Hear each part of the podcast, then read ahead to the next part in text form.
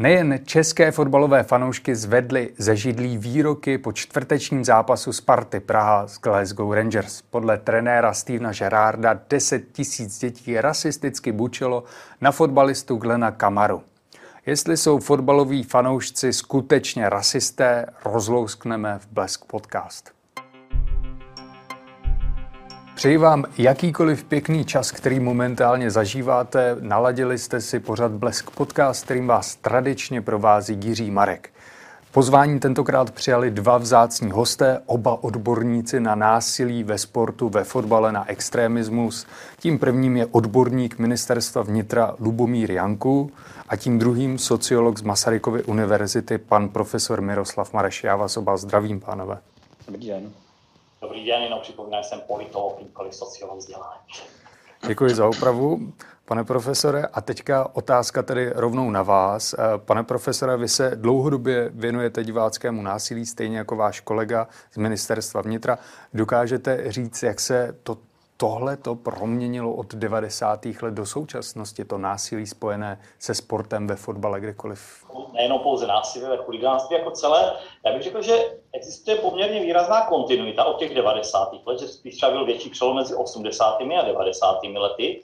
Možná už u některých klubů nejsou tak pevné gengy, jako byly třeba na tom přelomu 90. let a první dekády 21. století, o čem jsme třeba napsali eh, knihu s kolegy Smolíkem a Suchánkem tehdy, ale ty gengy chuligánské u některých klubů fungují i nadále. Eh, řekl bych, že možná se něm neproměnilo chuligánství jako spíš ta, ten dohled nad ním a ten, ta státní represe vůči němu, tak bych řekl, že je v současné době výraznější než byla v těch 90. letech. Eh, od 90. let vlastně naštěstí také nedošlo k žádnému úmrtí, k žádné vraždě spojené s fotbalovým chuligánstvím, což byl vlastně případ vyvození eh, člověka z vlaku tehdejšími eh, chuligány zbrojovky Brno, nebo tehdy Bobby Brno, pardon. Takže vlastně ta míra násilí možná není někdy taková, jako byla v těch, v těch letech 90. případně v první polovině eh, té první dekády 21. století. Na straně druhé eh, vidíme takový, řekl bych, větší důraz na ta chorea, nejenom tedy u huligánů, ale i u, ale i u ultras, a když bych tady ty, ty proudy rozlišoval. No a vidíme i, řekl bych, ty stabilní projevy uh, rasismu na uh, fotbalových, fotbalových, ve fotbalových ochozech, pardon, ale například i v hokejových ochozech, což je vlastně specialita České republiky, že to chuligánství není vázáno pouze na fotbal, ale i na částečně i na hokej. Jaký vy vidíte posun teďka, pane Janku? Něco, co pan profesor nezmínil třeba? Určitě já za sebe ještě vnímám jeden eh, poměrně velký zlom a to je rok 2009. Eh, rok 2009 a rok 2010, eh, vlastně v době, kdy se tomu stát a ministerstvo vnitra této problematice začalo věnovat systematičtěji, změnilo, zpřísnilo legislativu, zapojilo mnohem více fotbalové kluby primárně, a myslím si, že právě od toho roku 2010 uh, eh, můžeme vnímat ten progres v tom, že to divácké násilí, takové to devadesátkové násilí na těch stadionech postupně, postupně mizí, nemizí úplně, ale těch eh, incidentů na těch fotbalových stadionech ubývá a myslím si, že opravdu už jako poměrně dlouhou dobu, že bychom viděli nějakou opravdu eh, ten střed eh, těch fanouškovských skupin přímo na stadionu, tak už si myslím, že k němu velmi dlouhou dobu nedošlo. Nějaké vběhnutí na hřiště, pokusy o ty ataky tam proběhly, ale a je to to, co zmiňoval pan profesor Mareš, jde ruku v ruce ta represe státu s poměrně jako významnými bezpečnostními opatřeními, které přijímají i ty kluby samotné. Takže ta spolupráce s těmi kluby a to systematičtější řešení od toho roku 2009 ze změnou legislativy je podle mého ten další zlom eh, v této problematice. Já vám oběma děkuji za odpovědi a teď se přesuneme k tomu, co tíží naše diváky, posluchače určitě a to jsou ty spory, které započaly při duelu Slávě a Rangers, Glasgow Rangers, když se hrálo eh, nejprve u nás, ale potom hlavně v Glasgow, kdy došlo ke kontaktu Ondřeje Kůdely, slavistického hráče s Glenem Kamarou, kdy mu měl něco pošeptat doucha. A od té doby sledujeme koloběh událostí, který eskaloval teďka čtvrtečním duelem Sparty znova s Rangers, kdy na stadionu kvůli rasistickým eh, výrokům projevům Spartanů v duelu Monaku, předchozím duelu, zůstali jenom děčtí fanoušci, 10 tisíc dětí a ty bučili právě eh, na tohoto hráče, který byl následně vyloučen. Potom se k tomu vyjadřoval trenér Rangers Steven Gerrard, že to byly rasistické projevy, stejně taky právník hráče, abych to řekl správně, Amer Anwar, že to byl projev rasismu. Co si o tom myslíte vy, když vás vidím, pane eh, Janku? Tak já jsem teda na stadionu nebyl, nejsem dítě. Eh, zároveň jako nemyslím si, že by fotbalové stadiony eh, byly nějaké klubovny rychlých šípů nebo, nebo podobně, ale přeci jenom spojovat rasismus s dětskými diváky mi nepřijde úplně, úplně, úplně v pořádku a nepřijde mi to hlavně, že by to odráželo tu, tu objektivní situaci. Pokud uh, jsem zachytil ve veřejném prostoru, tak uh, co třeba zmiňoval pan uh, Kasík, tuším ze Sparty, že na utkání bylo přítomno, tuším, 10 delegátů UEFA a že vlastně žádný z nich žádné rasistické nebo nesportovní chování nezachytil. Předpokládám tedy, že to nebude ani ve zprávě UEFA zachyceno. Eh, když to jsou pro mě ta objektivní fakta, která bych vnímal eh, více než eh, emoce, které zjevně hráče a funkcionáře Rangers při střetech, fotbalových tedy střetech s českými kluby zjevně, zjevně zmítají. Hmm. Pane profesore, myslíte si, že tento spor se bude dál jako vyvíjet? Třeba za 10-20 let si někdo vzpomene, že došlo k tady těmhle těm střetům, internet byl tím zahlcen, že pořád tady bude nějaká nenávist vůči Rangers, po případě Scottům? Že určitou dobu to určitě rezonovat bude, ale i v té krátkodobé perspektivě si myslím, že kvůli tomu české kluby budou pod větším drobnohledem UEFA, případně dalších těch mezinárodních organizací, ať už fotbalových nebo antirasistických nebo jiných. Uh, v tomto směru je třeba zmínit, že britská média to hodně tematizovala a ten dopad britských médií eh, je širší než jenom na britské ostrovy. A myslím si, že v tomto směru skutečně to bude hrát určitou roli v náhledu na české kluby, ale on to konec konců není jenom problém českých klubů. Já si myslím, že takhle třeba byly směřovány útoky vůči Maďarsku, případně vůči jiným zemím středovýchodní Evropy. A v tomto směru je to věc, která je sledována ze strany těch organizací, o kterých jsem mluvil a bude sledovat.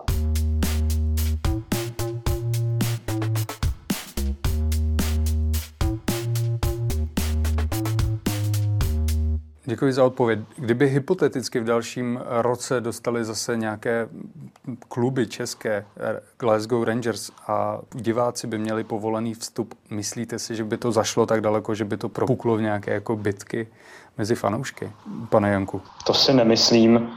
Ehm, myslím si, že eh, zase ze strany zejména eh, tady té skotské, eh, skotských klubů, tak už byly nějaká varování i před tímto zápasem. A tady zase zmíním, že vlastně české bezpečnostní složky jsou na tyto situace připraveny. Už vlastně minulý týden, když tady Rangers hráli, tak měli vlastně nad rámec toho, co je běžně poskytováno, tak jim byla poskytována policejní ochrana, policejní doprovody a výjima nějakých uh, střetů po zápase v ulicích Prahy, nějaké restaurace, co jsem zachytil, tak, tak si myslím, že jako cílený útok, který by byl motivovaný touhletou kauzou, tak, uh, tak bych jako nečekal. Já ještě s dovolením zůstanu u těch dětských fanoušků. Tam by mě zajímalo, zda třeba u fotbalových chuligánů, ultras a dalších fanoušků, který třeba jsou nějakým způsobem rasističtí, tak do jaké míry se to předává na jejich děti? Jestli jste jeden z vás nad tím někdy uvažovali nebo máte nějaké data, jestli něco takového vůbec je? Já tak nemám data. Jako toto jsem nikdy neskoumal. Jsou uh, lidé z chuligánského prostředí, kteří už, jsou, už mají děti v tom věku, kdy, kdy s nimi chodí na fotbal, jsou tady, tady vidíme to generační předávání a skutečně nakolik přesně jim předávají svoje názory a, a to, jak se mají chovat, tím si jist nejsem. A skutečně, aby se trošku bál paušalizovat ve smyslu označení všech těch deseti tisíc dětí za racisty. Skutečně nevíme, kolik dětí z toho počtu deseti tam skutečně bučelo, kolik bučelo kvůli tomu, že e, nemají rádi daného hráče, kvůli nějakým předchozím zákrokům a dalším věcem, jestli tam byli skutečně nějací, co na něho obučili kvůli barvě pleti, to se dá v tuto chvíli těžko zjistit a já bych tady byl velmi opatrný s paušalizováním a s tím vlastně podsouvat, že tyto děti byly všichni nějací děti chuligán nebyly a nevíme vlastně, kolik z nich se chovalo nějakým způsobem, který by třeba byl kontroverzní a jestli tam takový byl.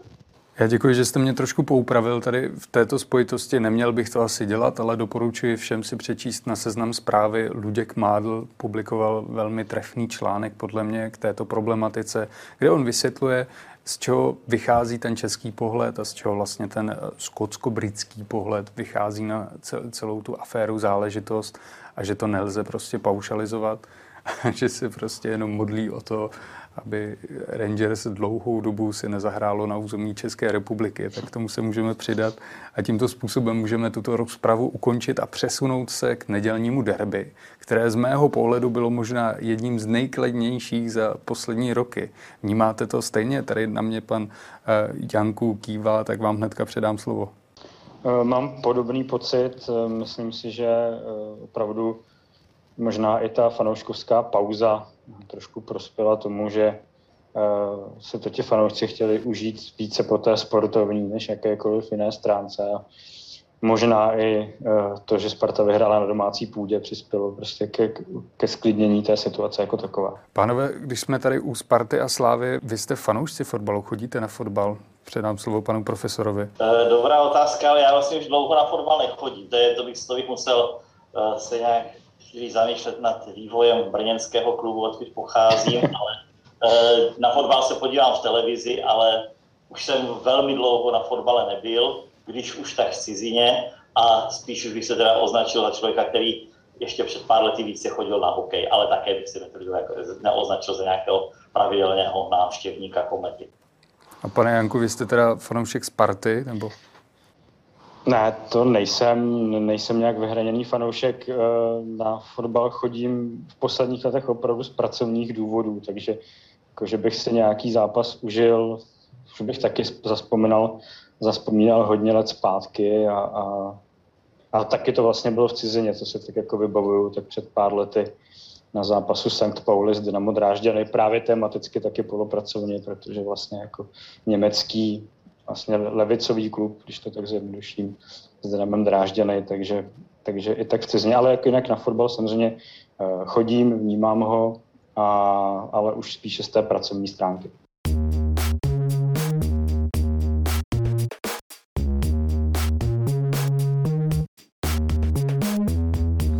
Panové, vy oba se dlouhodobě věnujete chuligánství, jak jsem řekl na začátku.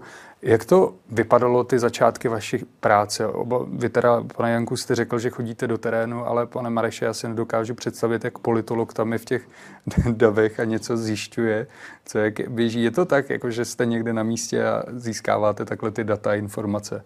Tak já bych musím začít jako z více rovin. Já jsem se vlastně dostával do interakce s fotbalovým chuligánstvím skrze svoje zaměření na výzkum extremismu i skrze vlastně moji práci e, soudního znalce, případně předtím jako poskytovatele odborných vyjádření pro bezpečnostní složky, kdy to často bylo proluto s fotbalovými ochozy, třeba jaké užívání transparentů, kde byly extremistické symboly. No a e, měl jsem vlastně štěstí, že v těch e, začátcích, kdy jsem se vlastně nejvíc věnoval problematice fotbalového chuligánství, jsem měl i kolegy, které jsem tady zmiňoval, ať už je to e, Josef Smolík, anebo Marek Suchánek, kteří vlastně oni chodili do těch ochozů a oni měli lepší informace, řekl bych, polního výzkumu přímo v prostředí než, než, než já ale eh, díky tomu jsme třeba dokázali sepsat knihu, která si myslím, že dodnes je zajímavá, pak v tom pokračoval hlavně Josef Smolík, já jsem se k tomu vracel v podstatě už pouze sporadicky, dneska bych se možná neoznačil z takového výzkumníka podvalového chuligánství, jako bych se uh, označil ještě před 20 lety díky tady těm, díky tady těm kolegům. Čili pro mě je ta interakce dominantně skrze to prolnutí s politickým extremismem, případně s projevy nenávisti, uh, rasismu a dalšími věcmi. Když to máme, pánové, ještě takto odlehčené, tak se vrátím k panu Janku, který opravdu musel vidět některé nevýdané věci na těch stadionech. Je něco, na čím se třeba do dneška jako buď pousmíváte, nebo z čeho vás mrazí, čeho jste byl svědkem na těch stadionech, čeho jsou chuligáni schopní? Naštěstí teda v prostředí těch českých stadionů, tak, eh, tak eh, nic tak zásadního eh, si úplně nevybavuji. Myslím si, že pro mnohé z nás bylo spíš určitým ne překvapením, ale, ale, ale zjištěním to, jak se ta scéna dokáže formovat mimo ten stadion v případě právě nějakých kaus, řekněme tedy toho rasistického typu, což třeba pro mě byly události v roce 2008 v Litvínově Janově, kdy vlastně uh, ta politická extremistická scéna uh, se pokoušela, my to tak označujeme víceméně, byl to pokus o pogrom na sociálně vyloučenou lokalitu v Litvínově a na podzim roku 2008, jestli se nepletnu 2009, 2008, Eh, tak vlastně se ta chuligánská scéna spojila a vyrazila do toho Litvínova a tam se vlastně střetla s policisty, kteří bránili to sídliště před, eh, před útokem těch vlastně sjednocených chuligánů, kteří významně podpořili právě tu extremistickou scénu. Takže tady jsem se trošku přesunul z těch stadionů do toho veřejného prostoru, do těch ulic, kde si myslím, že ti chuligáni jsou právě jako mnohem, mnohem nebezpečnější než na tom stadionu samotném. Eh, Jinak to byly ty začátky toho roku 2009-2010, kdy ta nová pravidla vstupovala v život a jak policie, my jako vnitro, tak i fotbalové kluby se s tím, se s tím snažili zžít, takže vlastně první velký zápas pod uvozovkách novou legislativou v Brně, právě kolegy Mareše a zápas s baníkem Ostrava, který tedy vlastně skončil právě zase tím, že tedy fanoušci baníku e, pronikli na hrací plochu, napadli pořadatele, vypadalo to, že ta nově nastavená pravidla fungovat nebudou. Nakonec uh, i na té politické rovině vyhrála ta racionální verze toho, že prostě musíme tomu dát čas a nakonec myslím, že po těch 10-11 letech uh, dají všichni zapravdu, že ta situace je opravdu mnohem, mnohem klidnější, byť samozřejmě není vyřešena. To rozhodně ne. Hmm. Není vyřešena, rasismus je pořád přítomný na stadionech, někdy mimo ně. Pane profesore Mareši, myslíte si, že to někdy dojde k tomu, že ten rasismus vymítíme? Proč pořád je na těch stadionech, i když ty kluby dostávají obří pokuty, eh, ty fanoušky dokonce vykazují, když něčemu takovému dojde, identifikují je, tak proč se to pořád nedaří? Znal úplně přesnou odpověď, tak možná už dneska jsem někde jinde, nevím, ale, ale uh, myslím si, že to je prostě odraz toho, co je v širší společnosti, spíš to více generuje mezi těmi lidmi, kteří mají potřebu chodit do těch kotlů a tam prokazovat nějaké svoje militantní sklony a případně i, i, i nějaké ty razantní názory, že to je takási forma protestu, už to samotné poligánství je to jakási forma společenského protestu, nebo protestu proti, proti majoritě, to, že to člověk dělá, no, když ne protestu, tak jakéhosi vymanění se z toho běžného koloritu života. Proto samozřejmě ve chvíli, kdy, kdy, kdy je tlačen ten výrazný antirasismus, tak někteří lidé mají potřebu se projevovat rasisticky. Uh, jestli se to někdy podaří vymítit, eh, nevím, myslím si, že v dohledné době úplně ne, protože už eh, je tady vlastně snaha vymítit to několik let minimálně, minimálně od toho roku 2009, kdy se zintenzivnili ty věci, o kterých hovořil eh, kolega Janku, ale ty projevy jako byly postihovány už dříve. Eh, nemyslím si, že to je, že to je věc, která by do roka, do dvou zmizela. Vždycky se tam pod, i třeba pod vlivem alkoholu nebo jiných návykových látek najde někdo, kdo, kdo tyto věci, kdo tyto věci tam udělá. Hmm, pane Janku, stejná otázka, co vy si myslíte, co by třeba ještě té situaci mohlo pomoci? Já myslím, že to prostě nemůžeme vztahovat jenom na stadiony. Prostě pokud uh, ta společnost má v sobě nějaké uh, tendence k tomu, uh, jsme, jsme poměrně homogenní společnost, s těmi vlivy zvnějšku se vyrovnáváme trošku hůř než, než třeba na západě.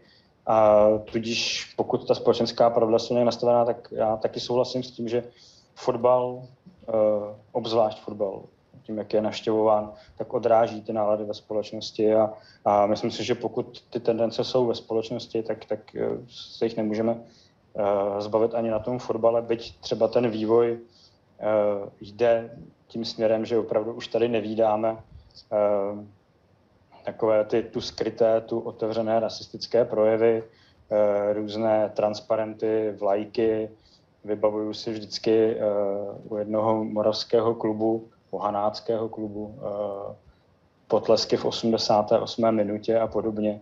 Takže eh, teďka jsme zase v rovině toho, a teďka zejména v těch posledních měsících, že se nám to zaměřuje na ty hráče jiné barvy pleti a na ty verbální projevy. Už to, už to není o té vizualizaci, protože, protože díky kontrole klubů a i spolupráci s těmi fanouškovskými skupinami tak si myslím, že už, na, už eh, se na ty stadiony jen tak nějaké problematické transparenty nedostanou, byť třeba v době, kdy uh, se konají ty prů, takzvané průvody hrdosti, Prague Pride, uh, tak i, ne, i, i proti vlastně tomuto tématu se na stadionech velmi často objevuje, obje, objevuje nějaký vizuál, nějaké transparenty. Ale je to teďka spíš v té rovině verbální a tu rozhodně eh, neohlídáme tolik. Takže, takže tak, jak jsem říkal na začátku, je to o té společnosti a ty návštěvníci fotbalu eh, prostě odráží i, i tu společnost. Takže myslím si, že byť ty snahy tady jsou, tak vymítit to asi v dohledné době určitě nepůjde. Vy jste zmínil zrovna ty útoky na černé hráče. To je jeden z důvodů, proč mnozí z nich odcházejí z ligy nebo jsou tady nespokojení, což je samozřejmě logické. Ale zase na druhou stranu vidíme také, že by třeba ti samotní hráči nebo dokonce fanoušci obhajovali vlastně tyhle hráče jiné pleti. Zeptám se zase pana Mareše úplně upřímně odpovím, že nevím, že, že vlastně já nevím, co se přesně děje za debaty a za, za, za diskuze v těch, o, v těch, těch hledištích, těch fotbalových stadionů. E, tam se dá těžko si určit, kolik lidí zrovna v tu chvíli bučí, kolik lidí v tu dělá, kolik lidí v tu chvíli dělá obyčí střek a kolika lidem to vadí a kolik lidem to vadí natolik, že by se proti tomu ozvali. To jsou skutečně jako e, růz, různé úrovně tady příklonu k těm těm rasistickým projevům a vlastně já si, já si netroufnu říct, kolik to procent lidí dělá. Uh, nemám, na to, ne, nemám na to podrobná data a upřímně odpovím, že nevím. No. Ale, ale jako v širším smyslu skutečně nepaušalizoval. Prostě existují lidé, kteří jsou rasisté, kteří jdou do těch ochozů a kteří tam dělají všechny tyhle akce z určitého rasistického přesvědčení. Jsou tam takoví, kteří to zřejmě dělají proto, aby se přidali k party, aby byli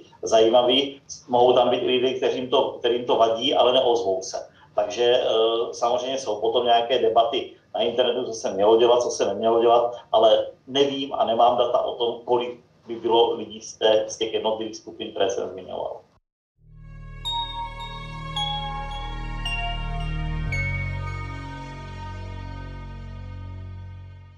Ještě jedna otázka. Nezměnilo se třeba za ty roky to hlediště, poněvadž když se teďka koukneme, kdo chodí na fotbal, tak to jsou často i tatínci jako s rodinami. Zvýšily se ceny vstupenek. Není tohle ten jeden z důvod, proč nějakým způsobem je to třeba z těch stadionů eh, vytlačované, že se změnila ta skladba těch fanoušků na těch stadionech? Zase nejsem si úplně jist, eh, do jaké míry se proměnilo to divácké publikum fotbalových stadionů, ale minimálně zase tady musím zmínit to, že ty kluby se o tu kultivaci snaží.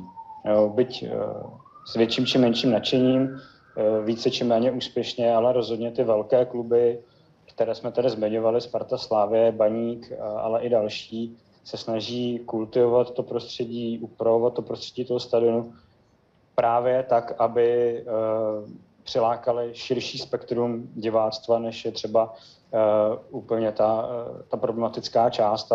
A, myslím si, že i tohle to stojí za tím sklidněním té situace myslím si, že i jedna z věcí, která se opakovaně objevuje paradoxně v médiích, eh, je, nebo paradoxně v souvislosti s tím, že se bavíme teďka zase o nějakém učení a, a učení na ty, na ty uh, hráče uh, černé barvy pleti, tak je vlastně to, že já si myslím, že za tou kultivací toho prostředí právě stálo i to, že v určitém období začaly vlastně kluby nakupovat tyhle ty hráče zahraničí a, a, a, a ty hráči měli angažma uh, i v těch velkých klubech a vlastně stali se, stali se poměrně výraznými osobnostmi. Uh, na Spartě uh, například že Bonnie Wilfried, podobně Baník Ostrava, Fernando Neves a co si tak jako vybavuji. Takže jako i ta fanouškovská scéna se vlastně podle mého musela částečně popasovat s tím, že pokud tam tady byly v nějakém zastoupení ty rasističtí fanoušci, tak najednou to byly právě černoští nebo hráči tmavé barvy pleti, kteří, kteří uh, ten tým táhli. A potom vlastně teda vybučet hráče, který táhne vlastní tým, tak, tak už se asi úplně nemuselo setkávat s úspěchem u té valné části toho, toho publika. A myslím si, že si možná všichni vzpomeneme na začátky vlastně prvního hráče, to byl tuším Kennedy Čihury, který právě jako musel snést asi největší míru těch urážek, což bylo tuším někdy 90. léta 2000, včetně teda házení banánů a podobně. A myslím si, že takhle, takovéhle radikální projevy už se potom uh, tolik, tolik neobjevovaly. Takže zase tady bych řekl, že je to částečně za těmi kluby, že opravdu ta kultivace toho diváckého prostředí přišla a zároveň i to, že ti černoští hráči se prostě stali tahouny těch, těch svých týmů a, a, a tím pádem v úvozovkách vzali vítr z plachet těch, těch fanoušků, kteří by chtěli jakýmkoliv způsobem rasistickým se učení vymezovat. Pánové, ještě vás, na vás mám dotaz. Teďka jste řešíte novelu o přestupcích ohledně pyrotechniky na stadionech, tak poprosím pana Janku, jestli by nás trošku do toho vpustil a vysvětlilo, co se vlastně jedná. Ano, my jsme vlastně reagovali už před rokem, eh, v době ještě možná těsně před covidové, na to, co v té době bylo bráno jako největší riziko a dlouhodobé riziko vlastně na těch stadionech, uvnitř těch stadionů, tak je právě použití té uh, masivní pyrotechniky. Uh, jsou k tomu i odborné studie od UEFA, co to všechno může způsobit. Takže vlastně ministerstvo vnitra ve spolupráci právě s fotbalovou asociací a s ligovou fotbalovou asociací tak připravilo novelu zákona o přestupcích, kde poměrně výrazným způsobem tady se zakotvuje nová no, sankce za použití pyrotechniky na stadionu, za její vnesení na stadion, to znamená už když bude ta osoba zachycena bezpečnostní agenturou přístupu a ty sankce se pohybují, jestli se nepletu, od 50 tisíc do 100 tisíc korun, takže, takže je to vlastně i reakce na to, že kluby mají velké problémy s tou pyrotechnikou, dostávají vysoké pokuty a v tomto, pokud ta spolupráce s kluby funguje, tak eh, je zapotřebí i tomu přizpůsobit tu legislativu, tak aby oni, pokud něco na těch stadionech nechtějí, tak aby i ten stát se dokázal zaručit za to, že ten problém pojmenovaný budeme nějak řešit. Hmm. Pane profesore, jak hodnotíte tady tuhleto eh, činnost, tuhleto novelu? Tak eh, pokud se na to podívám právě z hlediska těch fotbalových huligánů, případně ultras, tak oni s tím samozřejmě nesouhlasí. To je už vlastně dlouhodobá kampaň, která se objevuje na, na nálepkách, které často může někdo vidět eh, nejenom v okolí stadionu, ale různě vylepené na, na eh, ulicích, že tam je napsáno, že pyro není zločin a jsou na to nejrůznější variace a vlastně oni se skutečně zakládají na to, že jsou schopni udělat tu choreografii, takže vůči tomu existuje určitě velmi silný odpor v rámci této scény. Hmm, a my to moc dobře známe, kvůli té pyrotechnice často se zastaví ten zápas, teď ti hráči koukají a čekají, až konečně to skončí a ono pořád ty světlice tam svítí a někdy padají i na hřiště to, že, ono, to, že se vlastně zakáže tady ta pyrotechnika na stadionech, tak ještě další věc je, že to samozřejmě musí jakým způsobem vymoci, uh, ale to neznamená, že to úplně zmizí tady z toho prostředí, protože třeba vidíme videa, kde oni vlastně dělají tyto věci venku mimo stadiony k různým příležitostem, kdy se vlastně udělá ta choreografie s hořícími ohni uh, na různých místech a oni se tím i nadále vlastně chlubí právě na těch sociálních. Pánové, a poslední otázka na závěr. Ten spor, který sledujeme, znova se vrátím ke Spartě, Slavy a Rangers, se taky do určité míry odehrává na sociálních sítích, hlavně na Twitteru, na různých facebookových skupinách si píšou vzájemně ti fanoušci. Tak neproměnilo se to chuligánství a diváctví ještě tím způsobem, že se přesunulo z těch stadionů a míst kolem stadionů, kde se střetávali na sociální sítě. Není to třeba pro nás jako lepší? No, to je složitější, protože bychom museli jako rozdělit zase to publikum, které nějakým způsobem hájí ten klub nebo národní tým do víc kategorií.